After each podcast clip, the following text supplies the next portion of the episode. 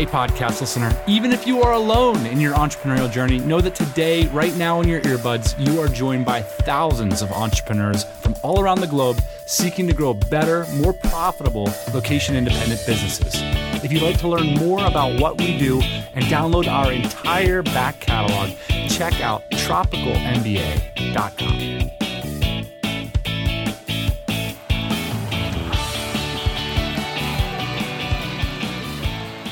Happy 2023, everybody. Welcome back to the podcast. If I sound a little jet lagged, it's because I am. I am in the great city of Barcelona, the site of which I hope will be many up TMBA podcasts in 2023. I hope everyone had a wonderful new year.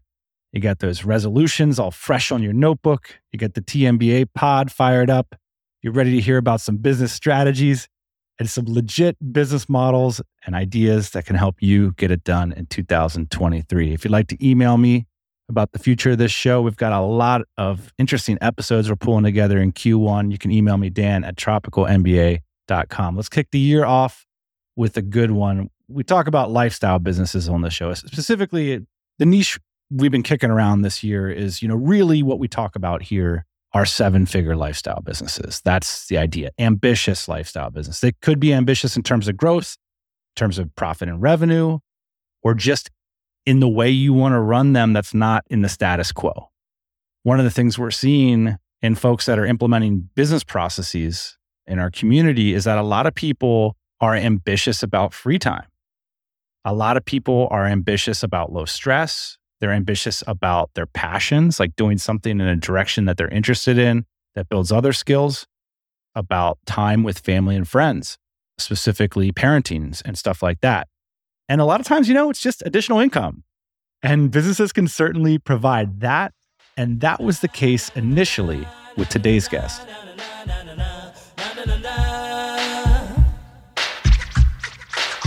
Here come the My name is Davis Nguyen. I own my consulting offer, which we help people get into management consulting jobs. We help them get the interview and then we help them pass the interview. And how much you charge them for this? There's two fees. There's a startup fee, which is to make sure that you have skin in the game. So people who are recent grads or students love this because they're only paying less than 30% upfront. And then the other 70%, depending on the program they're in, they only pay after they get the offer. So by the time they get their $25,000 signing bonus, paying our success fee is like not even half of that amount. So you're charging between five and 10 grand for the service. That's correct. On average, there are some packages are more depending on how much handholding we'll do and how much support we'll do. But exactly.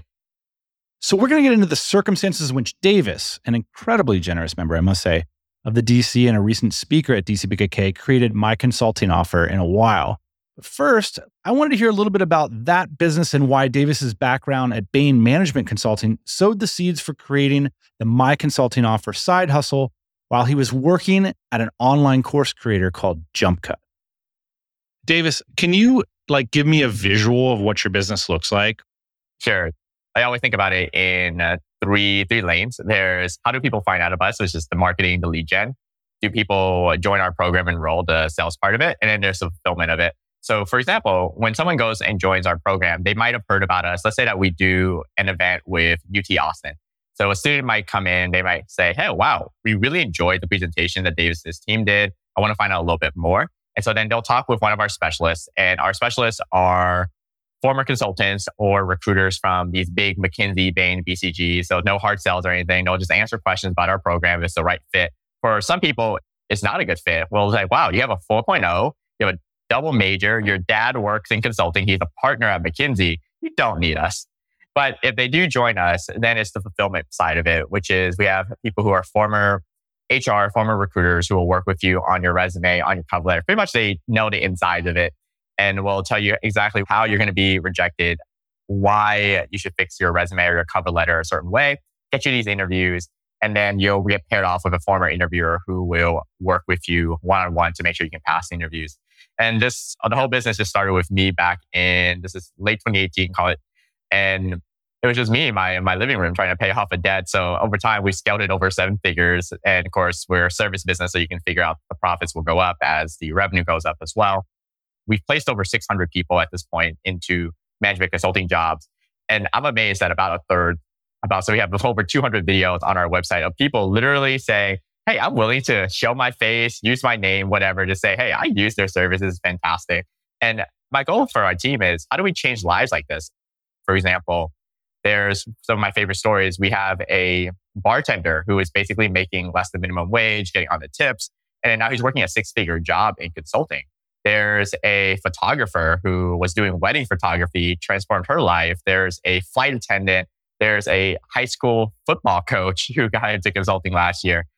Obviously, we work with other people too. We work with lawyers, we work with dentists, we work with doctors, surgeons, one point to get into consulting as well. But to me, like the best metric you ask me, it's not quite the revenue, even though I'm proud of where we are, the profits, but it's just really how many lives did we change over the course of this year, last year, since the company started? And that's what really energizes me, especially on those hard days when I think, oh, things aren't going well. I just literally go on to our. What's the hard parts of this business? It sounds great. There's a lot of hard parts. I'll, because we're so dependent on consulting firms hiring, it really does get tied into the economy. So, for example, back in 2020, I thought that was going to be our best year. It ended up being our best year at that point. But in the beginning, during, especially during March to May, when things were going on lockdown, a couple things happened. One of our main sources of lead generation used to be me flying in when it was just me and a smaller team. I would fly into like UT Austin. I would fly into Berkeley. I would fly into Georgia Tech and so forth, all these universities, Harvard, and I would give these talks to students. And the problem was when the school shut down, immediately the schools are not thinking about, oh, let's fly these in. How do you convince? Okay, what's the pitch look like? The universities weren't always so welcoming to me. I would say by play, the hit rate has gotten better over time. In the beginning, I would probably say probably like 10%. Like I would, for every 10 emails, maybe I got one. And some emails, even to this day, get dropped. Like, oh, they get busy or it just never gets responded. And you'll follow up five times and I get a response. But the pitch was, hi, I used to work at Bain and Company. I noticed that a lot of your students are interested in management consulting. I would love to go in and do a free workshop on what, as an interviewer, I looked for when I was interviewing. And as someone reading a resume, how I decided which students got interviews or not. And then that was just me in the beginning back in 2019, 2018 when I was getting this started. And later on, as I added more team member, there's a lot more credibility. So it's not just, oh, Davis, who spent a few years in consulting. Now I have a team. Yeah. Some of them spent 20 years in recruiting and have a lot more credibility than I do. And they're doing the presentations and so forth. So it makes it a little easier our, I would say our success rate wasn't because of any cold email outreach. I literally just said it like that.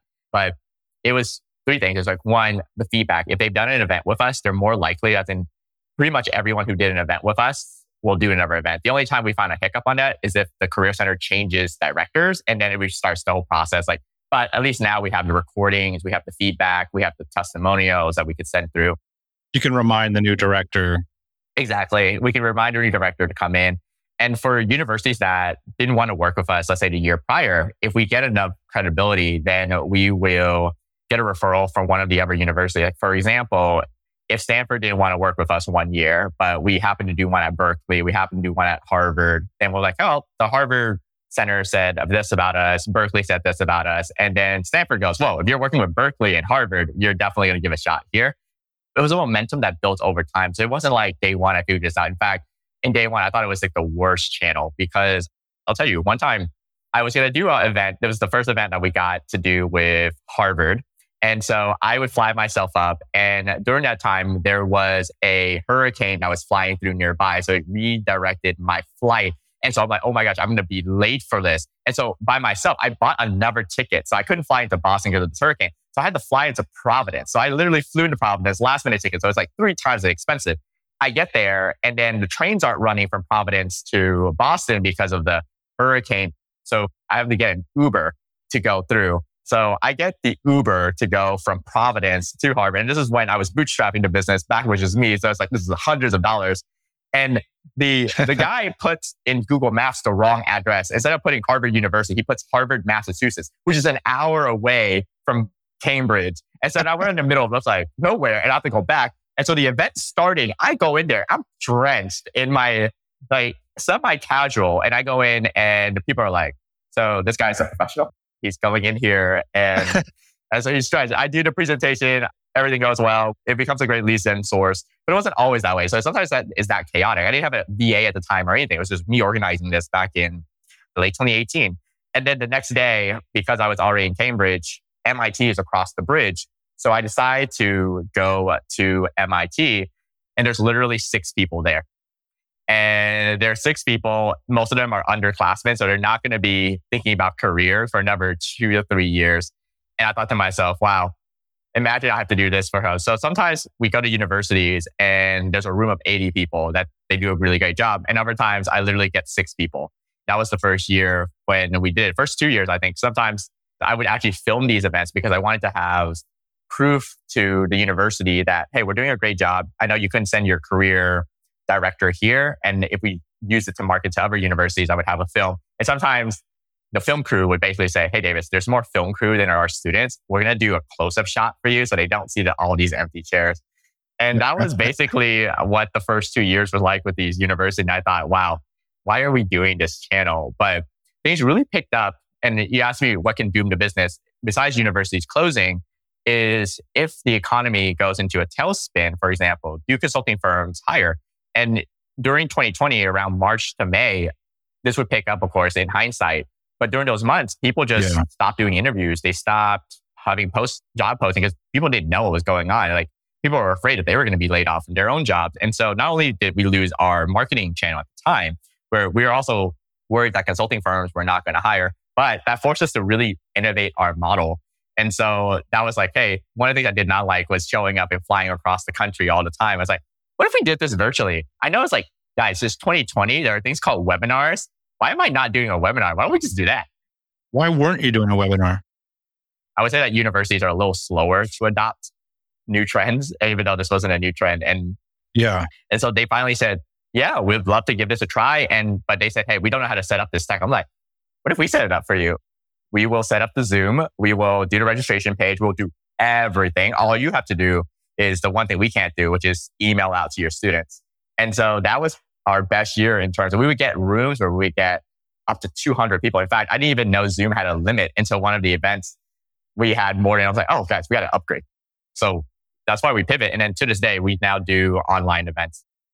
It's interesting. What's fascinating, Davis, is like for how travel happy our community is. I can maybe remember, but it's been a long time since I've had somebody on this show who was flying around specifically on the reg to grow the business. Exactly. I think I was willing to do anything that first two years to just get the business started. In the beginning, I would literally tell every university, yeah, I happen to be there anyway for a conference, for a wedding. But actually, not even half the. Majority of the time, nope. I literally just, as soon as they confirmed, I booked my ticket. and I was like, yeah, I'm here. I want to do flag up the I happen to be there anyway trick is absolutely massive. Davis, I love the idea of doing whatever it takes in the first year.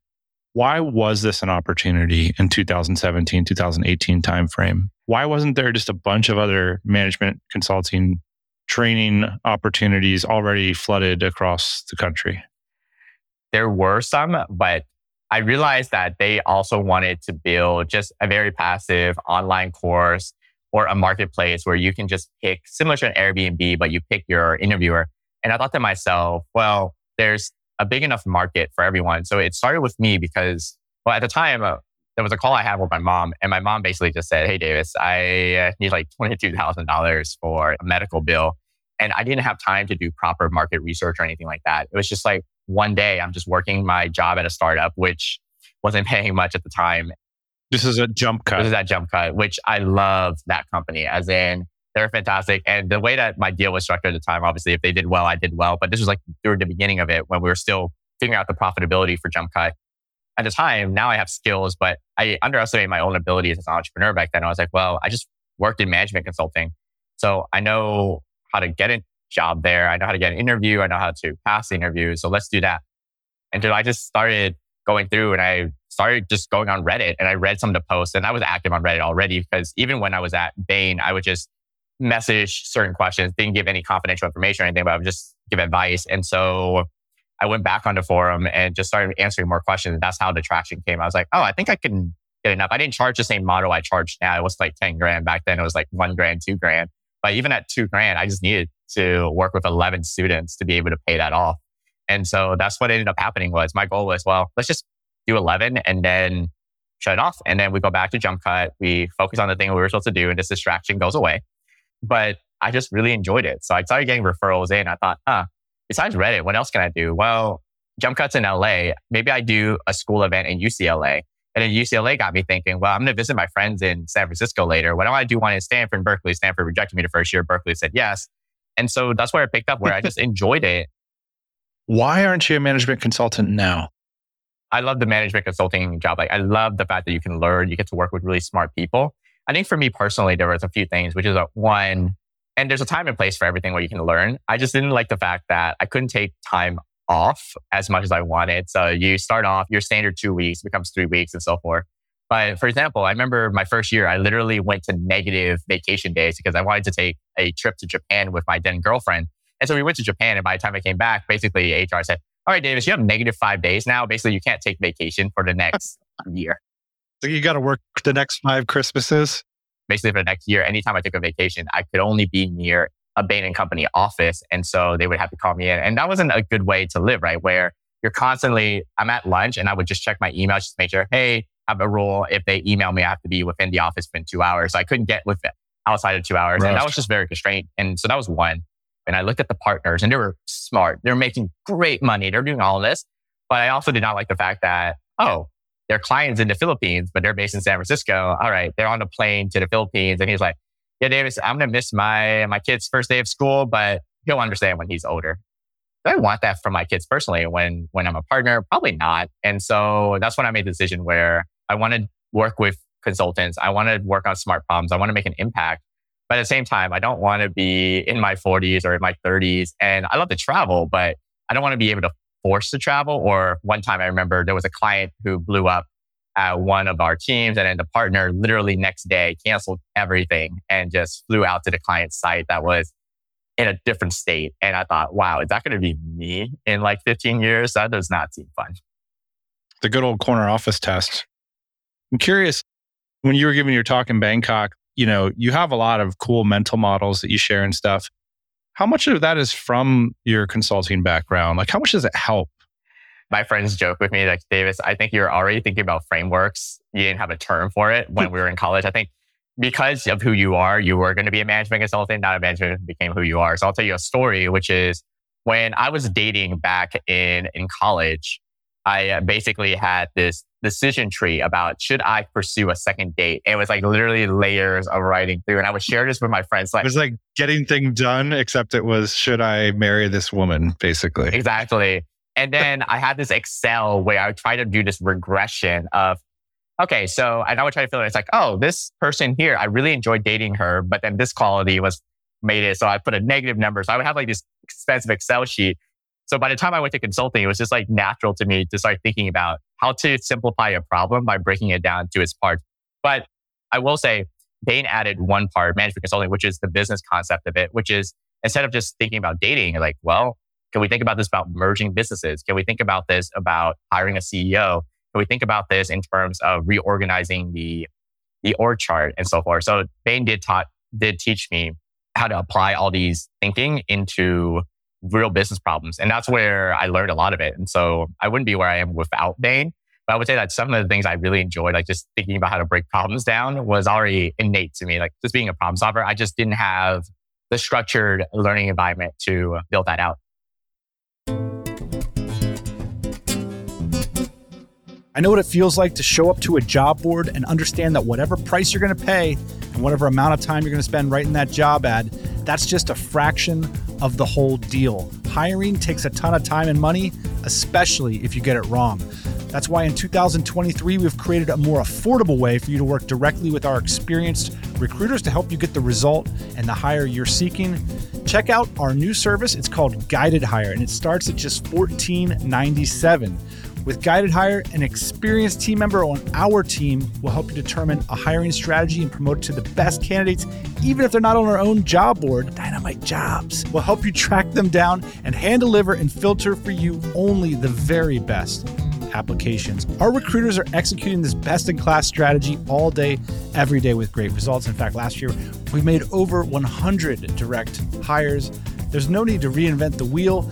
Let me just read some of these. Our recent hire senior designer in Colorado, a full stack engineer in Kosovo, technical support in Hungary, technical project manager in Dominican Republic, all kinds of jobs, all kinds of locations, all kinds of salaries. Check out our team at remotefirstrecruiting.com.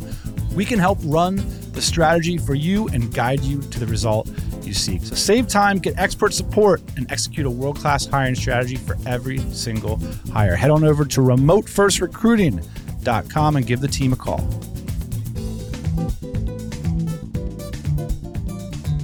You've become famous for me for your hiring framework. And I'm wondering if you can share some elements of that and why you see that as an important function in the company just to talk me through how you think about hiring.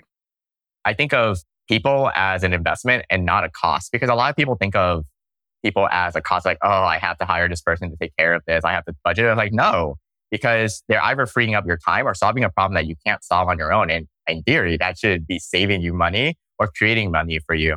And so that's like the first step is to decide. But I always think about hiring as an investment. So when people ask me, Hey, Davis, what's your budget for this role? I'm like, depends. Well, they're like, Davis, I'm thinking about hiring this person for two grand a month. And I'm like, great. So if this person could bring you four grand a month, you hire them for two grand, you just made $2,000. but imagine if someone could bring you 10 grand, yeah, I'll pay them five grand, basically just to make them that much. And of course, you can scale that up. Like I'm willing to pay someone $10,000 a month. That's a bad sign if your lever is like, is only 100% on hiring. Exactly. Uh, just not to say you shouldn't, but like if someone's only going to make you four grand and you're paying two grand, you're probably not going to be a good investment for you. Exactly. And that's all I, I, think about it is that when people come to me and they think about what's the budget, I'm like, well, what's the upside that they can bring into you? First step is, do we need to make this higher? And the first thing I always have my team do and myself is we like to do a time audit because sometimes you're just stressed about some kind of task, some kind of work.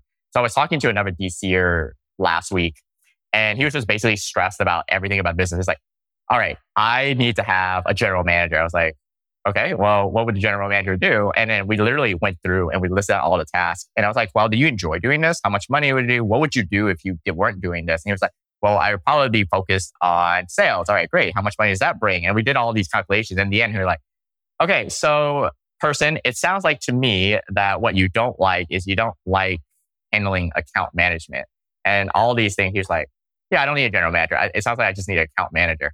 So the first part is deciding that you want to hire. And so my thinking about that is again, the leverage that the hire could make. Cause I told the same person, if you're going to hire and you're just going to literally take this to play badminton, it's going to cost you this much money. But if you're really converting all the time to doing higher leverage items, then you can kind of see what's happening here and you can create cash flow. And when he saw the number, he was like, wow, I need to hire this person soon. I was like, well, let's, we'll get to that. So the first decision is making sure that you want to hire the person. So that's step one. Step two for me is what do you want out of this person? So I always have every single person on my team and even the people who ask me for advice is what's the scorecard looks like? So for some people, they notice as top grading. For me, our system's a little simpler, which is what is a non-negotiable for you? Like, what does this person have to have? For example, if you're hiring a account manager, what do they need? Do they need attention to detail? Do they need to be able to have clear communication? And what's a nice to have? For example, is a nice to have, oh, they live in my time zone.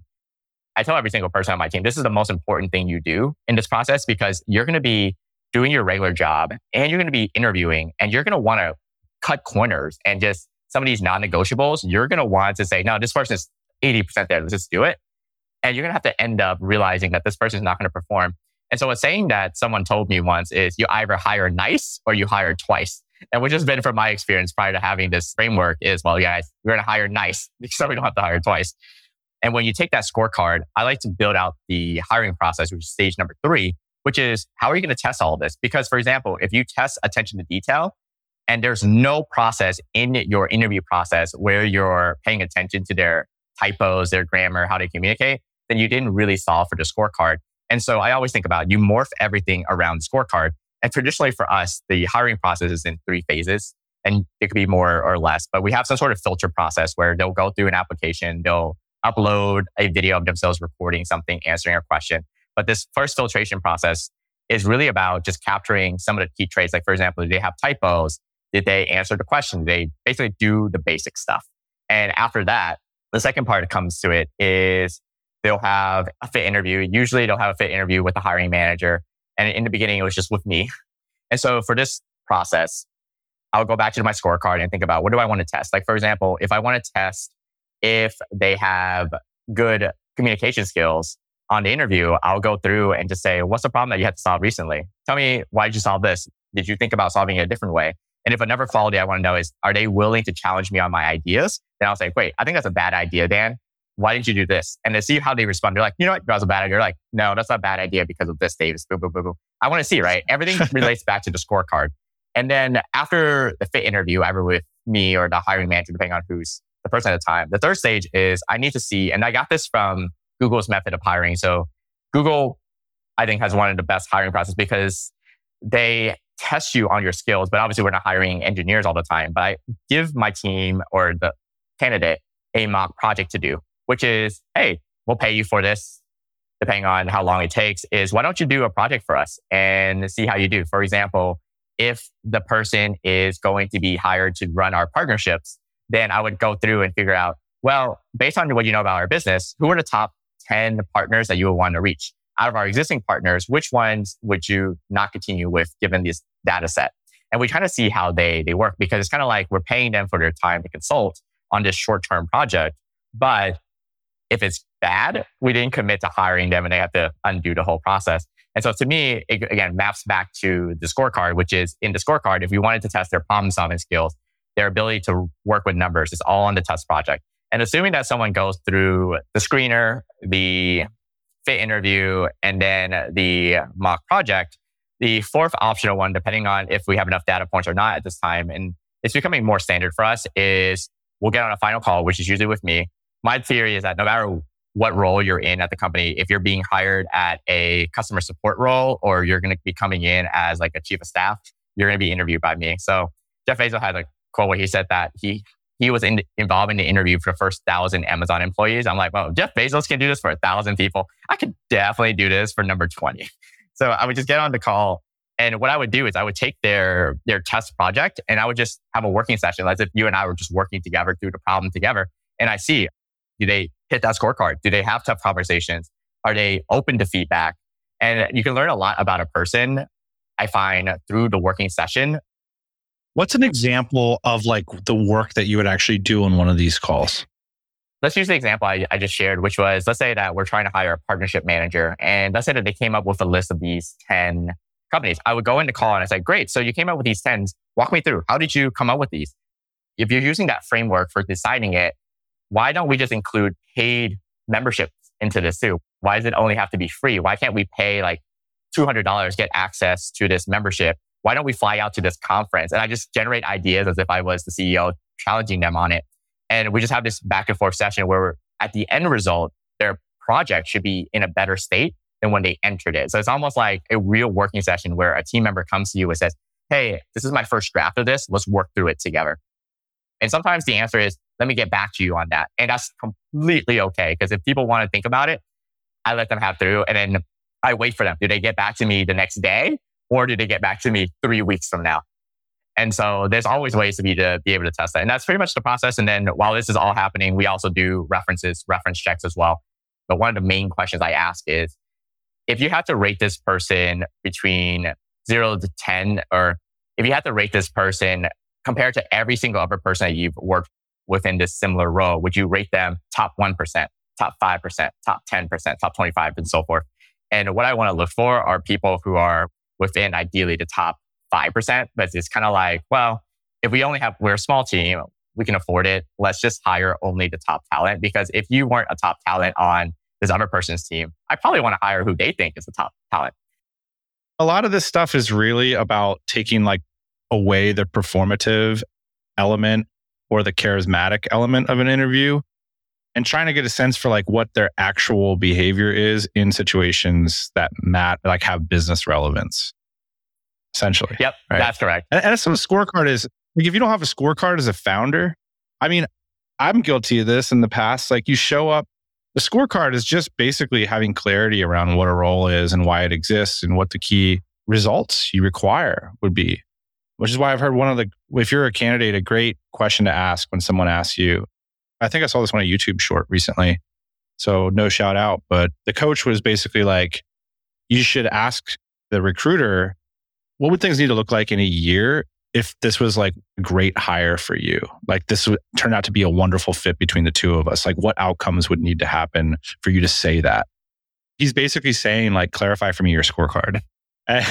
because I've showed up to interviews before where it's just like, yeah, I'm looking for somebody. And you just kind of show up like we're let's go down to the cafe, man. Like, is it was it cool? Where we, oh, they do something kind of similar. Oh, I didn't think about that. Maybe if we brought that in, it's like, nah, man. Like, and it, it kind of comes back to like I think earlier in my career, Davis, I was fast and loose with hiring, you know, and now I'm kind of the opposite. Like, let's not hire until we're squealing mm-hmm. and we find someone that's really amazing. Exactly. That's a, the same philosophy we have here as well. As that's why I think the scorecard is so important. Is that when my team is being squeezed and it's very clear that we need this person on, or we would like to have this need is the wrong word, but like we would like to have this person on the team, I remind them, you're going to be doing this work, especially for first time hires, first time managers. I'm like, but you're also going to be interviewing candidates. You're going to want to cut corners because you want the easy out. You want the easy solution, but it's going to cost you so much more. It just gives everyone a common language because the last thing you ever want to do is, and even in previous companies I worked for, interned at and so forth, it was the same issue, which is that when you hire someone, but they don't know what success looks like, you're setting both sides up for failure. Totally. I used to be very fatalistic, like, oh, this person doesn't get it. Have this kind of like intuitive, stick your thumb in the soup kind of vibe. You know, like they don't taste the same thing. And it's like, well, yeah, but you never wrote it down. Couple quick questions here at the end, Dave. What's your stock advice when you're listening to young people who say they want to start a business, they want to quit their jobs, and they want to do what you're doing. They want to live on the other side of the world for a couple years or months. What's your stock advice for them? The two things I tell people too is first off, have a why. Figure out what you're trying to solve for and what's the easiest way to solve for it. Because for me, I had a $22,000 debt. And it was only after that when I realized there's, oh, I, now that I solved it and I have a business, I can actually live anywhere I want when I want. And so that's my problem. So that's number one. And two is before you go all in, I know some people will quit their job and go all in. I'm personally the opposite, which is what's the minimum risk I can take? And so I just recommend people just do it on the weekend or just do it on the next person who walks through and see if there's actually validation for it because you don't want to quit everything, buy a one way ticket and realize you don't have a plan. And then you're not willing to, let's say, teach English or whatnot. And just try it on the weekends and you'd be amazed. Like even if it takes you a month or two to get this side business started, you'll realize one of three things. Either one, if you hate what you're doing on the side, you're going to hate doing this full time. Like you, you just not. Second is if you just hate business in general, well, it's your trial. Exactly. Yeah. It's your trial period. And then third is like, do you actually have a problem that people are willing to pay for? Because, well, if no one's paying for this, you don't have income coming in. And so I always like to have that, that trial period. And that's the two advice I give to people is just know why you're doing what you're doing. And second is just give it a try.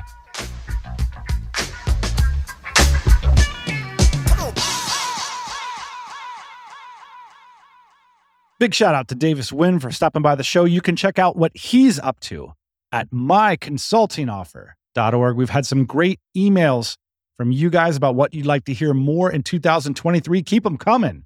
Questions, comments, feedback of all kinds. We got a bunch of amazing episodes lined up this year. We appreciate your thoughts. My email is dan at tropicalmba.com. That's it for this week. We'll be back next Thursday morning, 8 a.m. Eastern Time, as usual.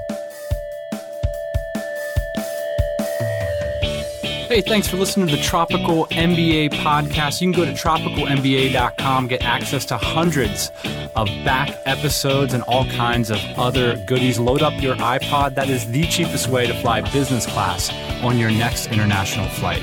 We will see you next Thursday morning, 8 a.m. Eastern Standard Time.